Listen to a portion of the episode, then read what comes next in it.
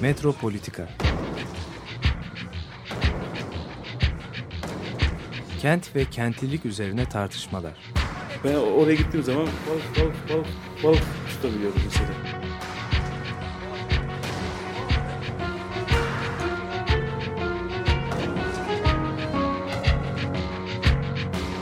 Hazırlayıp sunanlar Aysin Türkmen, Korhan Gümüş ve Murat Güvenç. Takusuyor ki. Kolay kolay boşaltamadılar. Yani elektrikçiler terk etmedi Perşembe Pazarı. Merhabalar değerli Açık Radyo dinleyicileri. Murat Güvenç ile ben Korhan Gümüş birlikteyiz. Aysin bugün e, programımızda yok.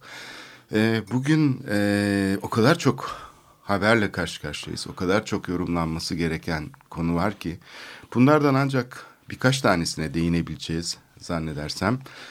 E, bu konular da gerçekten e, şu anda tam da tartışılmış, yorumlanmış da değil fazla. Bir tanesi bu Taksim'deki e, dün Kadir Topbaş'ın açıklamış olduğu kentsel tasarım projesi. Yeni, yeni proje. Yeni proje. Mesela ben gazetelere baktım. E, fazla bir bilgi yok. İçeriği hakkında hatta e, bir şey de yok. Fazla bir yorum da yok. E, açıkçası yani işte ne güzel ağaçlar, çiçekler Taksim'de işte göreceğiz falan gibi. E, bir de tabii e, önemli konulardan bir tanesi Cumhurbaşkanı Gül'ün bu Roma ziyareti sırasında yaptığı açıklama. Yani burada e, ne AVM var ne gökdelen var diyerek İstanbul'a dolaylı olarak da bir eleştiri getirmiş gibi gözüküyor. Sonra bir konu daha var. Başbakan zannedersem dün gene opera yapacaktım yaptırmadılar dedi. Atatürk Kültür Merkezi ile ilgili e, son tartışmalara. İstersen ilk önce Taksim Meydanı'yla başlayalım. Bu yeni Taksim. Yeni Taks Taksim'in yeni çehresi mi diyelim buna? E, seçimlerden sonra ihale edilecekmiş. E, projeyi nihayet e, Kadir Topbaş açıkladı. Bundan iki ay önce de zannedersem iki ay oldu ya da iki buçuk ay. E, Taksim için üç tane alternatiflerin olduğunu söylemişti. Bunlardan bir tanesi modern, işte bir tanesi ağaçlı falan sanki bunlar birbirine alternatifmiş gibi e, sıralamıştı. Şimdi projede bir e, şey var. E, çok temel bir soru var. İstiklal Caddesi'ni kaplamayı başaramayan, İstiklal Caddesi'ndeki e, bu granit taş döşemeyi yapamayan belediye koskoca meydanı aynı taşlarla kaplamayı nasıl becerecek? Yani bir tarafında özellikle anıtın çevresinde şeyler görüyoruz e, dikdörtgen silikonlu bir harçla yapıştırılmış malzeme. Bunlar Sultanahmet Meydanı'nda da kullanıldı. Bunlarda pek bir sorun olmuyor. Fakat o istiklalde kullandıkları 40'a 60 granit blokların üzerinden çöp kamyonu, toma falan geçtiği zaman ki geçecektir. Daha başka şeyler de geçebilir üzerinden.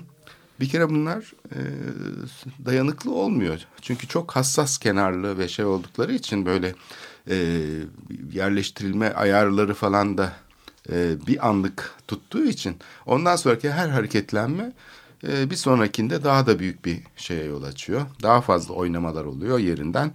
Dolayısıyla bir soru bu.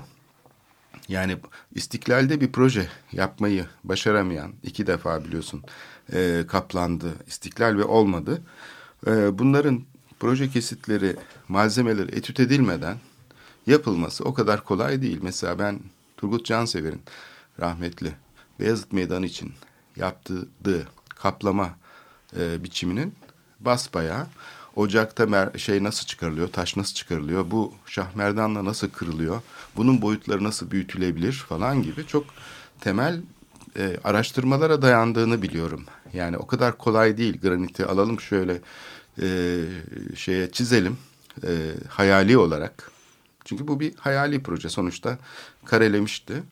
Fakat diğer taraftan da yani geçtiğimiz dönemde açıklanmış olan Taksim projelerinden biraz daha çalışılmış gibi gözüküyor. Daha önce zaten bir proje yoktu. Yani ihale edilmiş olan bir proje vardı mutlaka ama belediyenin sergilemiş olduğu görüntülerde bir kentsel tas tasarım projesi görülmüyordu. Sadece karolaj yapılmıştı. Üzerine de bir yere lale konmuştu zannedersem. Ee, böyle bir tuhaflık var. İstersen ben hepsini bir sıralayayım. Yani benim gözlemlediklerimin hepsini sıralayayım sonra tartışalım. Şimdi en önemli konulardan bir tanesi meydanın ortasına kümbetler konmuş. Ağaçlar var bunun içine. Yetişkin ağaçlar görülüyor. Bu ağaçların çeşitli böyle e, platformlar halinde ağaçlandırılmış. Meydanın ortası. Dolayısıyla e, Kadir Topbaş belki şunu söylemek istiyor. Yani bu meydanda artık ne bir konser olacak ne bir toplu gösteri olacak. Bu meydanda ancak piknik yapılabilir. Hani gezi nasıl kullanılıyorsa orada insanlar gelip oturabilirler banklara vesaire. Ama burası artık meydan değil demek istiyor. Yani bence bu projenin en önemli mesajı o. Burası artık meydan olmayacak. Çünkü burası park olacak demek istiyor. Yani ben bunun önemli bir karar olduğunu ve tartışılması gerektiğini düşünüyorum. Yani bu otobüs durağı bile değiştirsek halka danışacağız diyen Kadir Topbaş'ın şehrin en önemli meydanını ortadan kaldırmasını inşaatla da kaldırabilirdi, ağaçla da kaldırılabilir. Burada temel bir karar veriliyor. Yani bir şehircilik kararı bu. Meydan artık olmayacak, burası bir park olacak diyor. Bence bu çok tartışılması gereken e, temel şeylerden biri, konulardan biri. Bunun bilmiyorum üzerine e, giden oldu mu? E, görüntülerde gene e, bir takım şeyler var. Mesela bu Prost zamanında yapılmış olan balüstratlar, tasarım olan bu şeyler tasarlanmış yani çevre düzeni diyelim. Oradaki mekan e, tasarımı bunların hepsi e, gözükmüyor. Onlar kaldırılmış gibi yani o merdivenler, masif mermer merdivenler herhalde unuttular çizerken ya da fark etmediler. Bunlar kaldırılmış. E, acaba bunları yıkıyorlar mı? Ben çok merak ediyorum çünkü bunlar hani kurul kararı olmadan e, kaldırılması da mümkün değil. Zaten hani tescilli olması gerekir. Ee, Osmanlı döneminden tek kalan bir şey vardı orada. Mermer giriş vardı. Altıncı daire zamandan kalan. Prost e, şeyinin düzenlemesinde ortadan kaldırılmamış, korunmuş olan bir bölüm vardı. E, Divan Oteli'nin karşısında. E, Pervitiç haritalarında Jardin Municipal diye geçer o, o bölge. Yani kışlanın arkasındaki evet. belediye bahçesi. Onun girişini birdenbire yok ettilerdi bir gecede. Yanındaki mermer vazolarıyla falan. Bu da öyle mi? E, güme mi gidecek diye insan merak ediyor tabii. Görüntülerde gene yaya köprüsü yok. Bence en temel eksiklerinden biri şu anda bu sistemin parkın iki bölümünü birleştiren yaya köprüsü. Onunla ilgili hiçbir fikir yok. Yani geçici de olsa bir inşaat iskesinden yapılmış bir yaya köprüsü dahi yok. Tabii başka konular da var. Mesela bu ağaçların tam tünelin üstündeki betonun üstüne yerleştirilme biçimi komik. Yani ancak plastikten olursa o ağaçlar orada durur. Derinlik olarak arkada yüzeyle birleştiği için yani en fazla 30 santim derinlik gözüküyor. Halbuki o ağaçların böyle bayağı bir, bir buçuk metre altında kümbetler olması lazım ki biz yanından geçerken belki göremeyebiliriz ama uzaktan gözükebilir. Yani mezarlıklarda vardır ya böyle duvarın üstünde ağaçlar. Öyle olması gerekir köklerinin olabilmesi için. Doğrudan doğruya betona bitişerek çıkan ağaç cinsi ben görmedim. Belki inşa edilebilir. Yeni yeni imal edilebilir yani. Şey. Belki plastikten yapılıp tabanı böyle şey hava hani kauçuktan şeyler vardır ya silikondan ya da cama yapışan böyle vantuz, vantuzlu. He, vantuzlu ağaçlar olabilir. Onlar beton üstüne böyle diye yapışır. Öyle durur rüzgarda da işte hafif sallanır falan. Belki öyle olabilir. Ondan sonra daha daha bir birçok şey var. Yani mesela bu projenin kurul onayı var mı? İnsan bunu merak ediyor madem Mart ayında başlayacaklar uygulamaya e, acaba koruma kurulu karar var mı? Yani vatandaş çünkü bayağı bekliyor yani bir e, doğramayı bile değiştirecek olsa hani koruma kurulu kararı bekliyor. Acaba belediye bu kararı ne zaman aldırmış onu ben çok merak ediyorum. Bir de kentsel tasarım projesi daha önce ihale edildi 2011 yılında. E, o zaman şaşırdığım şeylerden biri de bu projenin müellifi kim? eski müellifi olmadığı çok açık. Onun çizim tarzına hiç benzer. O zaten bilmiyorum bir mimar mı çizmişti daha önceki şeyleri yoksa bir e, teknik ressamın yaptığı bir canlandırma mıydı onu bilmiyorum ama belediyenin sitesinde yayınlanan. Ama bunun için bizim cebimizden bir paranın ödendiğini hepimiz biliyoruz yani o ihaleyle birlikte. Acaba o para geri alındı mı ben onu da merak ediyorum. Yani bu projeyi aynı konuda iki tane ihale olamayacağına göre o ihaleden sonra acaba e, o ihale iptal edildi. Yeni bir ihale mi açıldı bu projeyi yaptırmak için? Onu da açıkçası E, merak ediyorum çünkü böyle e, konular e, basit konular değil. Koskoca Taksim Meydanı yani kentin en önemli meydanının düzenlenmesinden söz ediyoruz. Ama bu proje yapılırsa meydanın ortadan kalkacağı kesin. Yani onu söyleyebilirim. Evet. Meydan parka dönüşüyor. Yani ikisi eğer aynı şeyse onu bilmiyorum tabii yani meydan da aynı şeydir, park da aynıdır deniyorsa o, o başka bir şey. Benim öyle bir e, bilgim yok. Benim bildiğim meydan başka bir şeydir, park başka bir şeydir. İkisini birbirine karıştırmamak lazım. Belki şey bu hmm, Taksim gezisiyle Gezi Taksim'i yer değiştirdi. Yani Taksim'in kendisi Gezi'ye e, dö- dönüşmüş oldu. Yani ta- e, böyle bir şeyler oldu. Gezi ruhu Taksim'e Evet, sirayet, etti. sirayet etti. Doğurdu. Zaten bu- bu- bugün bir gazetede e, Gezi doğurdu diye bir şey gördüm. Radikalde galiba değil mi? E, e, yani Gezi doğurdu. Yani göz, Gezi'nin de doğurduğu anlaşılıyor. Yani böyle bir artık e, herhalde yaşı 60'lara yaklaşan bizler için Taksim öyküsü biraz nasıl diyelim seyredile seyredile e, kabak tadı vermiş bir filme dönüştü. Yani bu filmin çok eski versiyonları da var. Biz onları Taksim'in 60'lı yıllarını biliyoruz. Yani mesela ben hatırlıyorum orada bir e, ucu göklere giden bir kasatura vardı. Şeyin önünde dururdu. Evet darbeden E, sonra da- konmuş. darbeden sonra konmuş olan bir şey vardı. Yani arkasında bir e, taştan oluşan bir tepecik. Tepeciğin üzerine oturtulmuş bir kasatura. Çok yakışıyordu. Ka- kasaturanın etrafında ince tellerden oluşan bir e, şey. Defne dalı. Ha, defne bir hale. Evet, o halenin üzerinde de çok dikkat edildiği gibi edildiği zaman seçilen e, defne yaprakları vardı. Sonra o, o uzun zaman orada durdu. Onun durduğu çok uzun belki 80'lere kadar durduğunu galiba anımsıyorum.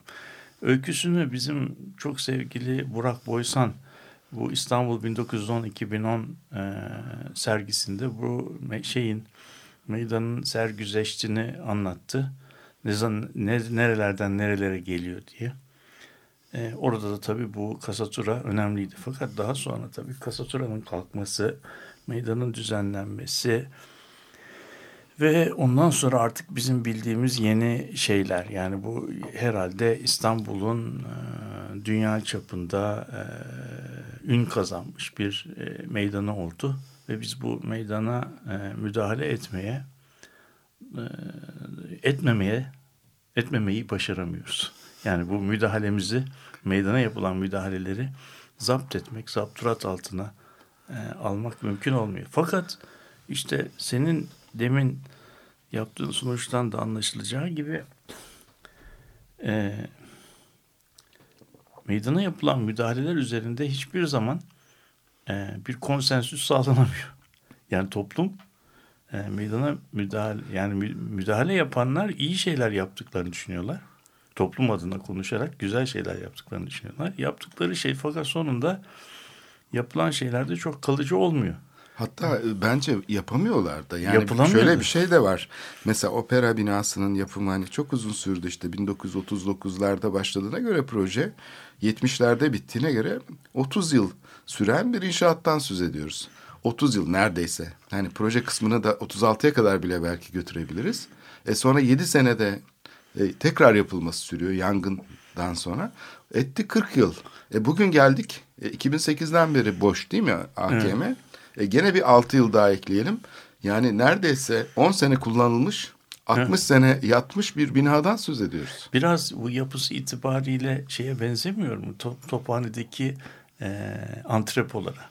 Evet. Ya, yani on, yani 55-58 yıllarında yapılıp 69 yılında devreden çıkarılan Köprünün yapılmasıyla beraber. köprünün. Toplum olarak 15 yıl çalışıp 69 yıl kapalı kalan bir bir yerden bahsediyoruz. Yani burası da e, ben e, herhalde AKM'nin e, HKM'de kaç tane gösteri, gösteri yapıldı diye sorduğumuz zaman 60 yılda herhalde en az gösteri yapılan ortalamaya vurursak yerlerden bir tanesidir. Yani Ama AKM yani kullanıldığı zaman yoğun kullanılıyordu bir- ama çünkü yer yok, başka Yoktu. yer yok. ama yani e, binanın tarihine bakarsak yani 60 yıla bölersek yapılan göstericiye çok gösteri sayısını çok fazla olur. Çünkü çok Şunu. büyük bir kısmı büyük Evet, bir kısmı boş, boş. geçiyor. İnşaatla Boş. geçiyor. Yani şu anda da şu anda da orası bir çeşit bir bir çeşit güvenlik kuvvetleri kışlası gibi e, kullanılıyor. Yani o, duyduğumuza göre orası bir hani depo, malzeme deposu, yatakhane filan amaçları, dinlenme yeri filan olarak kullanılıyor. Polis karargahı Evet. olarak çünkü düzenlenmesinin nedeni şu. Hani gezinin ortasını işgal etmişti biliyorsun polis karargahı. Onu orada çevik kuvvet karargahı çok dikkat çektiği için Evet. ve e, biraz da tepki çektiği için yani parka gelip polis işgal etmiş. Bu sefer daha önemli bir yapıyı, kültür yapısını operayı işgal ettiler. Yani E, bir şey- akustiği daha iyiydi herhalde. E, fakat şöyle Yani bir şey mimari bir güzel bir mekan kullanıyorlar. Yani bence sanatsal bir yer. koltukları duruyor mu acaba çok Bilmiyorum, merak ediyorum. bilmiyorum. Fakat şöyle bir durum var. Atatürk Kültür Merkezi tabii son olarak ismi AKM oldu. Yoksa daha önce Kültür Sarayı, yangın e, öncesi. Ondan önce de opera binası yani şehir operası. Tıpkı Paris'teki opera gibi. Evet. Orası da opera meydanı aslında adlandırılması opera. E, opera pastanesi mi vardı bir şey vardı. Sanki öyle bir şey Evet, hatırlıyorum. E, şimdi burada e, AKM bitmeyince uzun yıllar 30 senede AKM'yi inşa edemeyince ya da opera binasını e, İstanbul alternatif bir çözüm buluyor. Spor ve sergi sarayı denen bir çok amaçlı salon var. Bu salonun aslında inşa biçimi konserler için çok uygun değil. Değil. E, çünkü yanda böyle açık e, şeyleri var. Balkonları. Tribünleri var. Tribünler evet. Yani tipik bir basketbol salonu ya da voleybol salonu şeklinde inşa edilmiş. Fakat İstanbul'da birçok konser orada düzenleniyor. Çünkü Atatürk Kültür Merkezi bir türlü bitmiyor. Ben çocukluğumda orada bir iki defa sirke bile gittiğimi düşünüyorum. Ben buz, e, buz, balesi buz, buz, buz, buz şeyi gördüm. otururduk üstümüze buzlar sıçrardı. Böyle Evet. parter e, Evet. de önde oturunca. E, ben şeye bile çıktım orada. E, Spor ve Sergi Sarayı'nda sahneye bile çıktım ilkokuldayken. E, bir şeyler... Şarkı mı söyledin abi? E, yok. E, şey yapmışlar. Şiir mi okudun? Hayır böyle dönen toplar vardı. Dönen topların içine elimizi sokup numara çekerdik. Ona göre de e, bir banka şey dağıtırdı. İkramiye evleri dağıtırdı. Ha, ha, sen, Onun- sen, evet. Nu- numara çek çocuklara çektirirlerdi o Evet, evet. şeyi. Şimdi e, dolayısıyla yani spor ve sergi sarayı bir şekilde AKM'nin işlevini e, kısmen de olsa üstlenmiş gibi. Yani böyle müzikal şeyler. E, bir de tabii tepe başında küçük bir e, bina var. O da çok sevimli bir bina. Tepe başındaki tiyatro yapısı. O da önemli bir işlev görüyor. Mesela çocuk koroları falan geldiği zaman Avusturya Çocuk Korosu falan ben ilkokuldayken oraya giderdik. Bir de şan sineması tabii. Yani bunlar Atatürk Kültür Merkezi'nin e, sinema salonları, emek sineması falan gibi bunların e, tabii tamamlayıcı bir işlevi var. Atatürk Kültür Merkezi ise eşsiz bir yapı. Sahne sistemleri itibarıyla. Şimdi başbakanın bana yaptırmadılar dediği meselenin iç yüzünü istersen biraz konuşalım. Evet yani bunun na- nasıl oldu şimdi buradaki e, 2010 bünyesinde değil mi bunun bu binanın e, restorasyonu söz konusuydu. E, Yeniden yapılması söz konusuydu. Bir proje konusuydu. Ben e, onu onu anlat bence burada e, başlayalım sonra ikinci kısımda da devam edelim nasıl olduğuna dair. Ben de bilmiyorum sen bunu çok daha yakından e, izliyorsun. Ben konunun önemi hakkında bir iki e, şey söyleyeyim istersen. Yani bu, bu Taksim olayı artık Taksim'le ilgili bir olay olmaktan çıktı. Burası bir yani e, bir gösteri alanı, bir simgesel merkez yani simgesel bir mücadele alanı. Simgesel kapitali kim temsil ediyor veya kimin e, simgeleri e, sergilenmeye değerdir sorusunun cevabının verildiği üzerinde uzlaştığımız tek şey e, bu mekanın simgesel olarak çok önemli olduğu üzerinde anlaşmış gözüküyoruz. Orası da onun için simgesel mücadele Bourdieu'nun anlamında e, Bourdieu'cu anlamda simgesel sermayenin e, ele geçirme mücadelesi biraz Taksim'de yapılıyor. Yani Evet. eser, Yani bu orada boy gösteriyor. Orada boy. Çünkü İstiklal Caddesi aslında 19. yüzyıl kapitalizminin eseri. Evet. Devlet kendini ilk defa orada gösteriyor. Evet. Şehir ekonomisine de müdahale Bu, ediyor. bu, bu da e, ondan sonra İstanbul'u şey yaparsan İstanbul'un gelişme sürecini izler izlediğin zaman da aslında Taksim e, Cumhuriyet'in kurulduğunda şehrin bittiği yer bir yerde. Kışlayla beraber. E, ondan sonraki dönem Taksim Harbiye arasında yani 30'lu yıllar 40'lı yıllar o ünlü Şişli'de bir apartman şarkısı yani o dönemin inşaatını anlatıyor. 70'li yıllarda Şişli Mecidiyeköy kesimi apartmanlaşıyor. İşte şeylerden sonra da 80'lerden sonra ikinci köprüyle beraber de Zincirlikuyu'dan e, Maslak'a kadar kısım şey yapıyor. Yani bizim tünelde başlayıp Maslak'a kadar giden hattı bala su ayrım çizgisi ondan sonra bizim şehrimizin aslında mimari e, mirasının sergilendiği bir müze gibi. Birinci e, İstiklal Caddesi e, Arnavut İstanbul'u. İşte e, Taksim'le e, Harbiye arası hatta biraz Şişli'ye kadar da biraz Bauhaus modernite dönemini. Evet, Şişli, Şişli civarı Şişli civarı bizim gece kondulu dolmuşlu e, Apartmanlı. e, şehrin yani müteahhit apartmanlarını. İşte Zincirlikuyu şey kısmı da e, küreselleşme kısmının mekansal e, bir çeşit İş sergi, sergileme alanı. Evet. Bunlar birbirlerine böyle merkezler yani Taksim gibi, Harbiye gibi, e, Şişli gibi, Mecidiyeköy, Zincirlikuyu gibi yani topografyanın kırıldığı e, Fransızca'da plak turnant derler. Yani palyeler, böyle platformlar, e, düzlükler, platolar üzerinde birbirine bağlayan, bağlanan parçalar. Onun için bu Taksim bunlardan en önemlilerinden bir tanesi ve ta zaman içinde de bir şeye dönmüş, bir e, sergileme alanına dönmüş. Bu buranın bence e, imar, tasarım, planlama öyküsü kendi başına planlama tarihi açısından olduğu kadar Türkiye'de Türkiye'de bu e, toplumsal imgelemin nasıl geliştiği, e, kamu alanının nasıl kurulması gerektiği konusundaki farklı fikirlerin e, bir çeşit mücadele alanı haline geliyor. O yüzden buradaki küçük öyküler, taşlar, parklar, binalar, korumalar, işte parkın öyküsü, e, oradaki Maksim'in şeye dönüştürülme öyküsü, sanat galerisine dönüştürülme öyküsü, e, kilisenin önündeki dönerciler. Ondan sonra bunların hepsi birer e, yani kendi e, boyutlarının çok üzerinde e, anlamlar, e, yan anlamlarla yüklü e, süreçler. E, şimdi senin e, bu aradan sonra galiba az bir zamanımız kaldı. Bu şeye geçmeden önce bir müzik dinleyelim.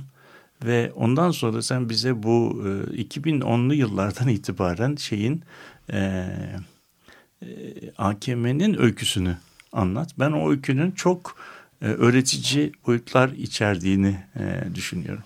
Ar arada e, bu müzikte yine getirdiğimiz e, Pete Seeger'ın bir e, yine kentle, kentleşmeyle ilgili bir şarkısını dinleyeceğiz. Little Boxes.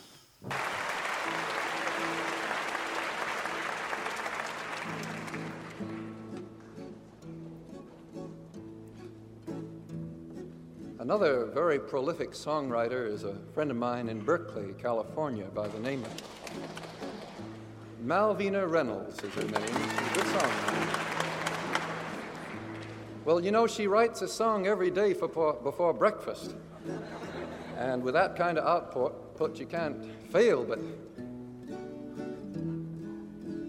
This song is about that part of the country out there. Well, maybe, maybe here too. That you know, these hillsides around the Bay Area, they've all been bulldozed and terraced and everything. Well, this song tells it. Little boxes on the hillside. Oh, let me get the song out. Little boxes on the hillside, little boxes made of ticky tacky, little boxes, little boxes, little boxes all the same. There's a green one and a pink one and a blue one and a yellow one, and they're all made out of ticky tacky, and they all look just the same. And the people in the houses all go to the university and they all get put in boxes, little boxes, all the same. And there's doctors and there's lawyers and business executives, and they're all made out of ticky tacky and they all look just the same.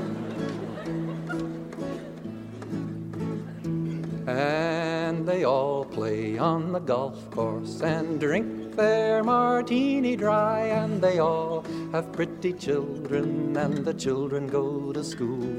And the children go to summer camp, and then to the university. And they all get put in boxes, and they all come out the same. And the boys go into business and marry and raise a family, and they all get put in boxes, little boxes, all the same. There's a green one and a pink one, and a blue one and a yellow one, and they're all made out of ticky tacky, and they all look just the same.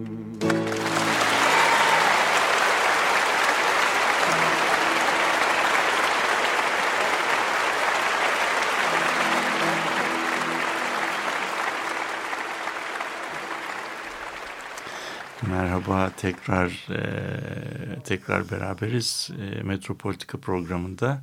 E, müzik için araya gitmeden önce e, Korhan bize e, bu Taksim'deki e, met e, opera binasının yani AKM'nin e, tasarım, kullanım, öyküleriyle ilgili açıklamalar, e, bir öykü anlatacağını söz vermişti. Şimdi o 2010'da İstanbul Kültür Başkenti projesi içerisinde önemli bir görevdeydi. Bu projeyi de çok yakından izleme e, fırsatı oldu. Şimdi Korhan'ın anlatısıyla biz bu AKM meselesi nereden nereye geldi onu bir dinleyelim. O bize Taksim'de olup biten konusunda e, önemli ipuçları e, sağlayan bir öyküdür diye düşünüyorum. Şimdi evet. nasıl başladı bu AKM projesinin e, AKM'nin restorasyonu İşi, işini bize bir anlatabilir misin? Aslında ben tersten bakıyorum. Hı? Yani bu Dalan zamanından beri Taksim'deki projelerle uğraştığımız için bunun basit bir konu olmadığını yani bir restorasyon meselesi olmadığını hemen ilk bakışta anlamıştık. Yani bir anayasa problemi içerdiğini temelde. Dolayısıyla bu şeyi çözmek için, bu merkezi iktidarın şeyini dönüştürmek için aslında bir bakıma kültür başkenti programı AKM veya Gezi'nin rehabilitasyonu için değil. Ee, yani bunu yapmak için değil. Bunları yap, yapabilmek için kültür başkenti oldu İstanbul. yani o zaman adaylık dosyası hazırlanırken ki bu 2000'li yıllardan önceye gider. Ee, Taksim e, konusunun e, kültür başkenti ile birlikte adaylığı ile birlikte anılması 99'da yönetmelik değiştikten sonra da adaylık için bir çalışma grubu oluşturuldu. Bu gönüllü e, grup zaten e, uzun zamandır Taksim'le ilgileniyordu. Yani Taksim'deki bu şeyin e, Cumhuriyet'in bu tepeden inmeci, merkeziyetçi yaklaşımına göre bir şehir perspektifi oluşturmak ve bunun da kurumsal altyapısını oluşturmak e, meselesi. Yani bunun için hem bir kültür mirası boyutu konmuştu. UNESCO meselesiyle ilgili olarak e, bu çok aktörlü yönetim planını şey yapacak, taşıyabilecek bir tüzel kişiliğe ihtiyaç vardı. Diğeri de bu tip kamusal alanların özelleştirme baskısı altından kurtarılması için böyle bir enstrümana ihtiyaç vardı. Peki bu Habitat 2'nin burada bir etkisi oldu mu? Tabii onun devamı gibi kabul edilebilir. Hatta bu şekilde Robert Palmer'a yani Avrupa Konseyi'nde kültür işlerinin başındaki kişiye de adaylık gerekçesi bu şekilde anlatılmıştı. Ama henüz daha sivil girişim ortadayken. Evet. Ee, dolayısıyla işte Türkiye'nin adaylığının kesinleşmesi 2006'dan itibaren 2006 yılından itibaren şeylerin olmasıyla birlikte e, hükümetin de bu konuya ilgi göstermeye başlamasıyla birlikte 2007 yılında adaylık başvurusu kararı alındı. Yani bu zaten e, İstanbul'un başvurusunun gerçekleşmesiyle birlikte e, hükümetle ilişki kurulması gerekiyordu. Çünkü hükümet bu başvuruyu yapabiliyor. O zaman dosyaya e, ısrarla biz Atatürk Kültür Merkezi'ni e, koymaya çalıştık. E, çünkü bir sivil girişim vardı. Hatırlarsan bir yarışma yapılmıştı öğrenciler arasında. Atatürk Kültür Merkezi ile ilgili toplantılar yapılmıştı. Bahçeşehir Üniversitesi'nde çok kalabalık toplantılar olmuştu. Ee, çeşitli platformlarda bu Atatürk Kültür Merkezi ile ilgili bu sivil girişim zaten çalışmalarını sürdürüyordu. Dolayısıyla programın içine konmaya çalışıldığında hem sivil girişimin içinde daha çok böyle piyasa şeyine de yakın olan insanlar bu işte hani kendilerine proje fırsatı sağlayacağını düşünen bir takım çevreler hem de resmi taraf e, ki sonra onlar egemen oldu bu Kültür Başkenti programına. Onlar ısrarla Atatürk Kültür Merkezi'nin yıkılacağını ve siz bu işe karışmayın. Bu problemli bir konu bunun içine koymayalım diyorlardı. Fakat sivil girişim ihaleyle ve şeyle çalışmadığı için gönüllü olduğu için yani hiçbir bağla, e, bağlantısı olmadığı için Atatürk Kültür Merkezi'ni programın içine koymayı başardı. Nasıl başardı? Ee, Başbakan'a ve Başbakan Yardımcısına e, bu konuda bir e, tartışacağız, inceleyeceğiz. E, ve çok deneyimli mimarlardan ve uzmanlardan oluşan bir toplulukla birlikte yıkmak da dahil her ne konu olursa olsun her şey müzakere edilecek. Müzakeresiz adım atılmayacak. Çünkü yönetim şey diyordu herhalde başbakanın talimatıyla. Önce yıkalım sonra sizin istediğiniz gibi yarışma yaparız ya da ne isterseniz yaparız. E, kolayca böyle tavlayacaklarını zannediyorlardı. Çünkü hani mimarlar böyle şeylere e, daha e, olumlu bakarlar diye. Ama bu grup e, yıkmak da her şeyi konuşabiliriz dedi başbakanı. Yani siz yıkmak istiyorsunuz anlaşıl anlaşılıyor bunun nedeni de operadan nefret ediyor ve belki de ya da onu karşıt şey olarak görüyor. İşte cami meselesi 28 Şubat sürecinin en önemli e, gerilim konularından biri olduğu için e, Taksim'e yapılacak cami. Dolayısıyla burada bir kararlı tutumu olduğu belliydi başbakanın. Başbakanın karşısında bu bağımsız grup e, daha önceden hazırlıklı çıktığı için yani bu adaylık süreci tamamen bağımsız olarak hiçbir kamu bütçesi kullanılmadan gerçekleştiği için o süre içinde harekete geçirmiş olan topluluk aynı habitatta olduğu gibi e, bu kültür başkenti meselesini kendisi programladı. UNESCO meselesi mesela buradaki o şeylerle ilgili konular da bunun içine kondu. Mikro bölgeleme yapmak yani yeni kapı meselesi o sayede. Kara surları ile ilgili bir yönetim planı hazırlanması o sayede. Ee, arkeolojik alan, arkeolojik parkla ilgili, Süleymaniye ile ilgili. Bütün bu şeyler sivil e, bir perspektifle öyle tepede inmeci, inşaatçı olmayan e, bir şeyle programın içine kondu.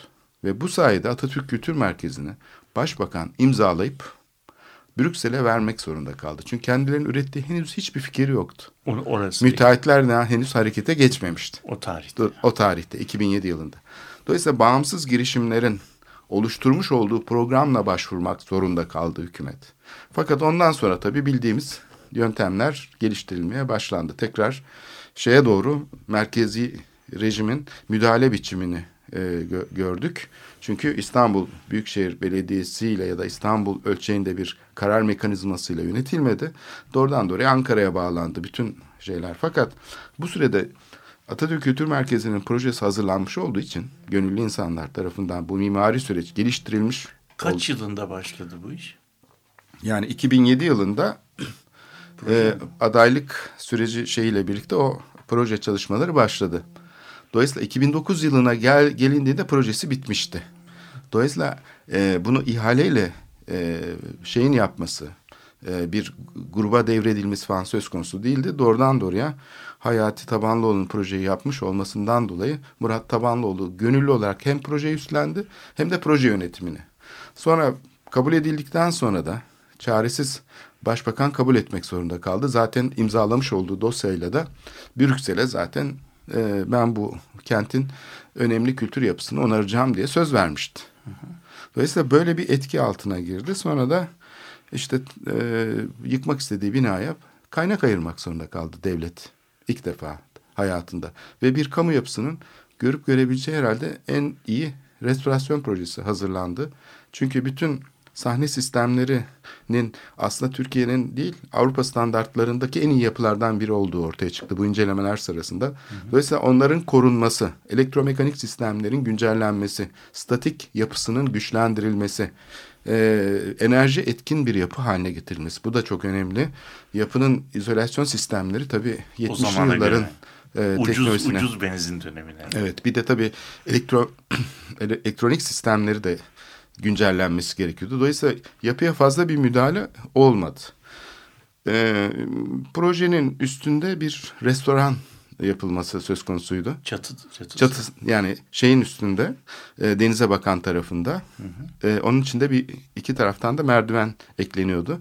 Binaya e, şey olarak yani değişiklik olarak mimari değişiklik olarak yaşaması için böyle bir fikir ortaya atılmıştı. Bu zaten Kültür Bakanlığı'nın koruma kurulundan geçirmiş olduğu 2008 e, tarihli 2008 yılında Projede yapılmış. vardı. Avan projede yani böyle hafif şeyle çizilmiş yani bir eskiz mahiyetindeki ama kurul, kurul onayı olmuş olan projede bunlar zaten vardı. E, Kültür Bakanı geldi. Kültür ve Turizm Bakanı Ertuğrul Günay. Onu o toplantıyı çok iyi hatırlıyorum. Aman dedi bu restoran yüzünden projeyi durduracaklar. Mahkeme dedi e, bu yüzden şey yapacak e, bu, bu projeyi engelleyecek. Ne olur bu projeden bu restoranı çıkarın. E, binanın kurtarılması için bu restoranın olmaması e, çünkü tepki gösterecekler biliyorsunuz dedi. Hazırlanıyorlar e, işte bu yapıyı durdurmak için. Onun üzerine e, Murat Tabanlıoğlu yani projenin müellifi bu restoranı projeden çıkardı. Tamam. Dolayısıyla Yani binada bina o zaman tamamen orijinaline dönmüş oldu. orijinale dönmüş fakat e, çok iyi mühendislik projeleriyle geliştirilmiş oldu. Yani bir kamu yapısında bugüne kadar yapılmamış bir araştırma yapıldı. Yani bütün o sahne sistemleri, elektromekanik sistemleri muazzam bir e, şeyle, çalışmayla ben sadece statik çalışmaları için sahiden çok iyi uzmanlar toplantılar yaptılar. Sonra proje çalışmaları yaptılar. Yani her alanda bence bir kamu yapısı için hiç olmayacak derecede e, nitelikli bir e, proje bu projede bu, bu işlerden hiçbir kısmı uygulandı mı yoksa hiç- Hiçbir hiç parçası uygulanmadı. Ha. Uygulanmaya gidilirken işte mahkeme kararıyla durduruldu. Bilirkişi de zaten o eski 1 bölü 200 avan projeye göre tahmin ediyorum karar vermişti ki üstünde çünkü restoranın bir tek orada vardı. Bu uygulama projesi zaten bir mühendislik ve e, küçük mimari müdahaleler içeren bir Yani e, projeydi. restoran- Lambaları bile yani biçim olarak e, e, aydınlatma elemanları bile değişmiyordu. Evet. Koltukları, üstündeki seramikler mesela Gorbon Işıl zaman tarafından yapılmış o duvar seramikleri içerideki iç mekandaki ve bunların çok hasarlıydı. Üstlerinden hep tabakalar kalkmış. Mesela onların yeniden üretimini sağlamak için kalıplar hazırlandı. yani bütün bunlar bu kadar ince detaylarına kadar e, konuşuldu, geliştirildi. Mükemmel bir proje hazırlandı.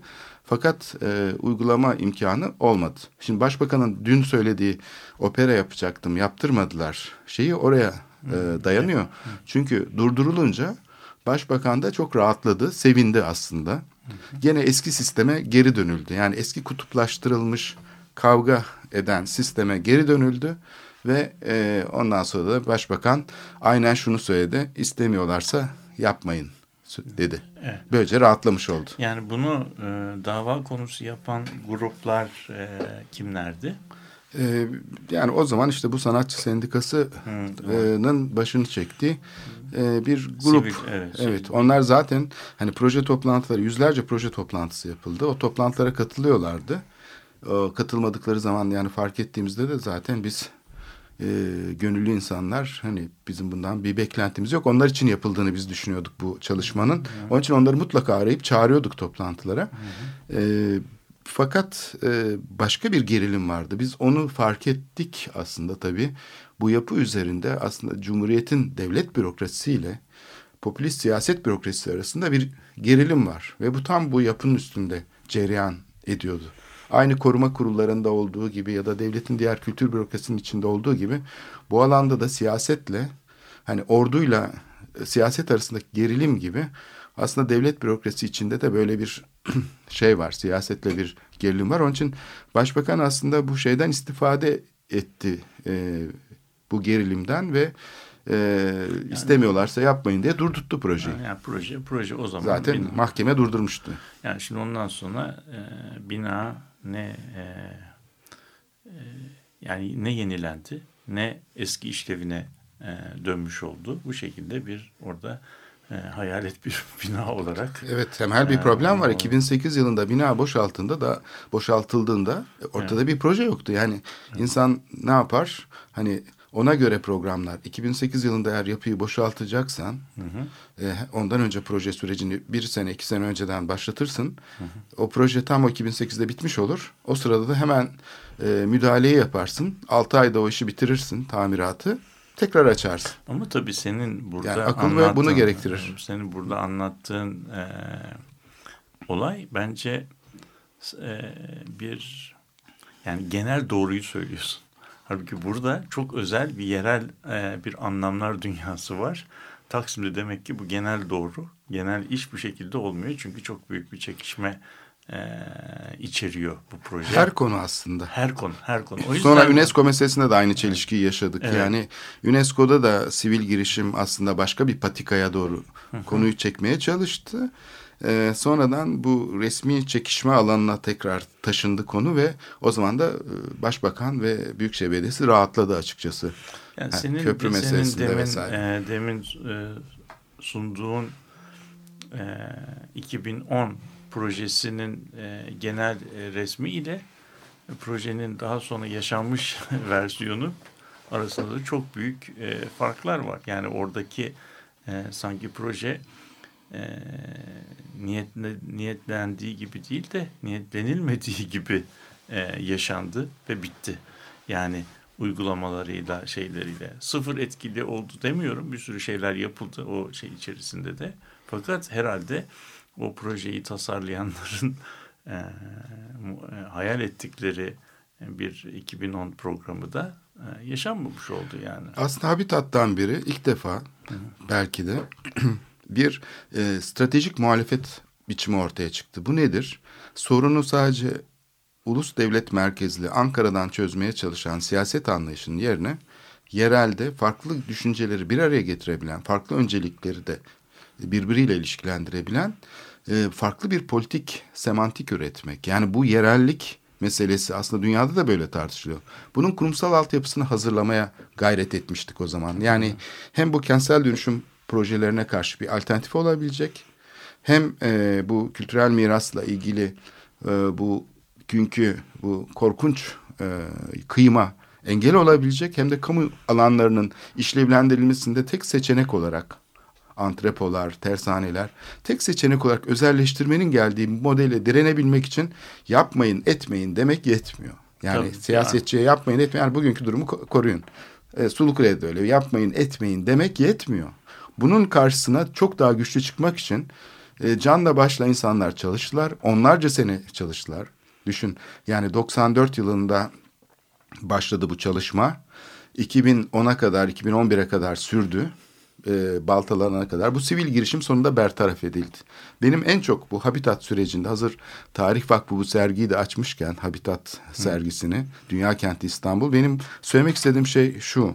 Sahiden bu Habitat'ın da içinde yer aldığı, sahne aldığı bu sivil girişim, sivil direnişin e, bastırılmış olması, tarihten adeta kazınmış olması bugün aslında çok acı verici. Çünkü sonuçta sadece itiraz etmeye ve sadece işte bu yaşanan süreci siyasetçilerin eseriymiş gibi göstermeye, bunun arkasındaki e, ulusalcı, tepeden inmeci, otoriter rejimi yani kentin bütün şeyini kontrol etmeye dayanan, bütün şeyi araçsallaştıran, yolsuzluklara neden olan bu rejimi sorgulayan bir sivil girişim doğma ihtimali vardı. Gezi'de de bunu gördük zaten. Ne zaman ki o kutuplaştırıcı rejimden kurtuldu sivil toplum e, bağımsızlığını ve şeyini gösterdi. Bütün farklılıklarını bir arada sivil sahada yan yana durarak gösterdi. Habitatta da bu olmuştu. Ondan sonraki deprem sürecinde de sivillerin yan yana gelerek gene devletin yapmadığı işleri yapması ve burada politikayı şey yapması, etkilemesi mümkün olmuştu. Bence bu duyarlılık e, çok önemliydi ama bunun e, şeyin üzeri özellikle örtüldü. Çünkü bu çok tehlikeliydi. Aynı Gezi'de yaşanan seferberlik nasıl o direniş bugün bastırılmaya çalışılıyorsa e, bu tercüme işlemini tekrar resmi siyasete tercüme etme işlemini ben iktidarın çok başarıyla yerine getirdiğini düşünüyorum. Evet.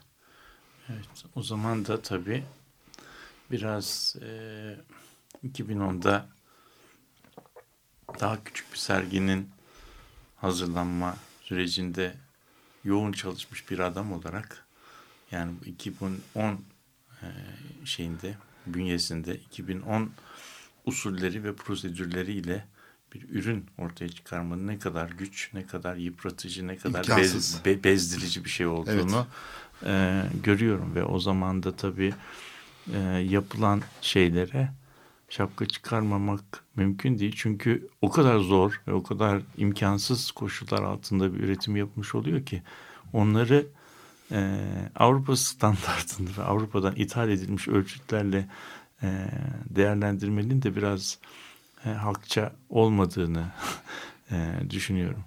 Bu tabii e, e, yani konuşmanın başında biz e, kaplama taşlarını e, konuşuyorduk. Oradan bak konuşma e, kendi e, şeyi ile e, kendi kendi mecranı ince, inceleyerek çok daha derin e, konulara geliyor. Yani bu noktada sanki Taksim'in e, tasarlanması, Taksim'de yapılacak çiçek tarlalarından Taksim'e dikilecek ağaçların şeyine kadar e, hani geçerliliğine, yerin deliğine kadar bu planlama kentsel tasarım konularının aslında toplumsal e, hayatımız, sivil toplumun e, iş yapma biçimleri, siyasi e, siyasi öncelikler, simgesel e, dogmalarımız bunlarla ne kadar iç içe olduğunu ve ben, bizim e, iş yapmadan muhalefet etmeye e, kadar e, toplumumuzun bütün şeylerinin nasıl diyelim bütün Etkilediğini. bütün bünyesel e,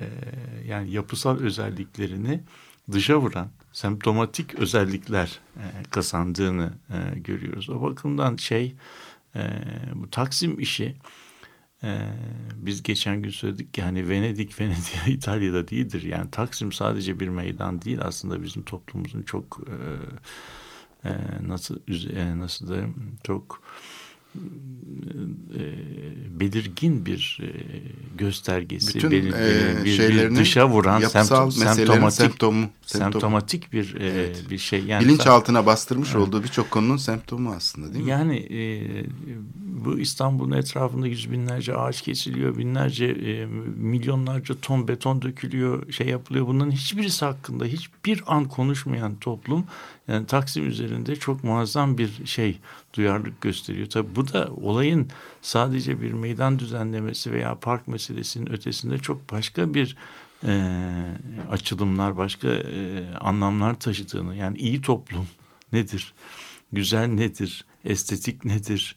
e, sivillik nedir bu konudaki soruları biz Taksim üzerinden e, yanıtlamaya çalışıyoruz. Bu günkü konuşma bana benim açımdan önemli oldu. Yani aslında AKM meselesinin e, öyküsünü bilmek, e, projesi tamamlanmış bir e, yapının mahkeme kararıyla durdurulması ve bu şeyinde durdurma kararının ka- karşısında da e, e, tamamen şantiyenin ve projenin rafa kaldırılmasının sonuçlarını hep beraber e, görmüş bulunuyoruz. Evet burada başbakanın tabii sözü dolayısıyla biz bu konuyu tekrar açmış olduk.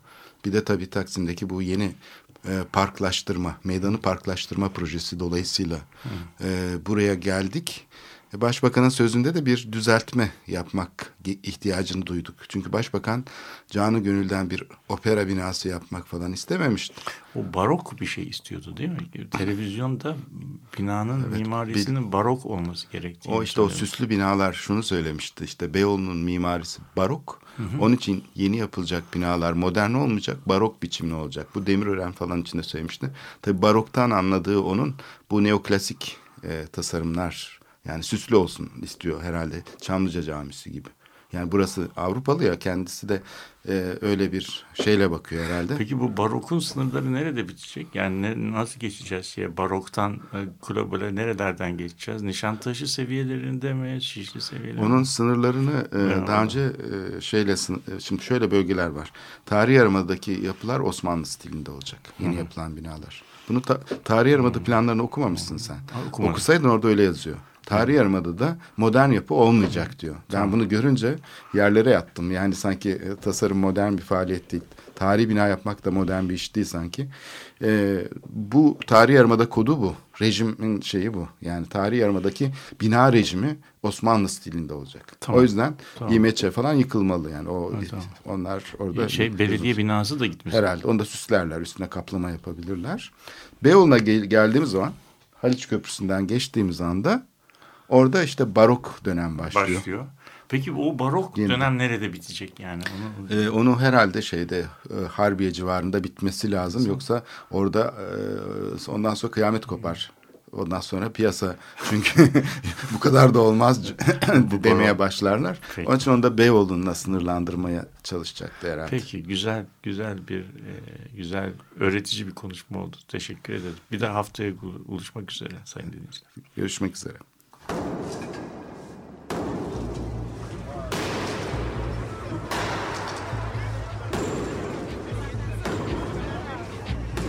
Metropolitika Kent ve kentlilik üzerine tartışmalar. Ben oraya gittiğim zaman balık balık balık balık tutabiliyorum mesela.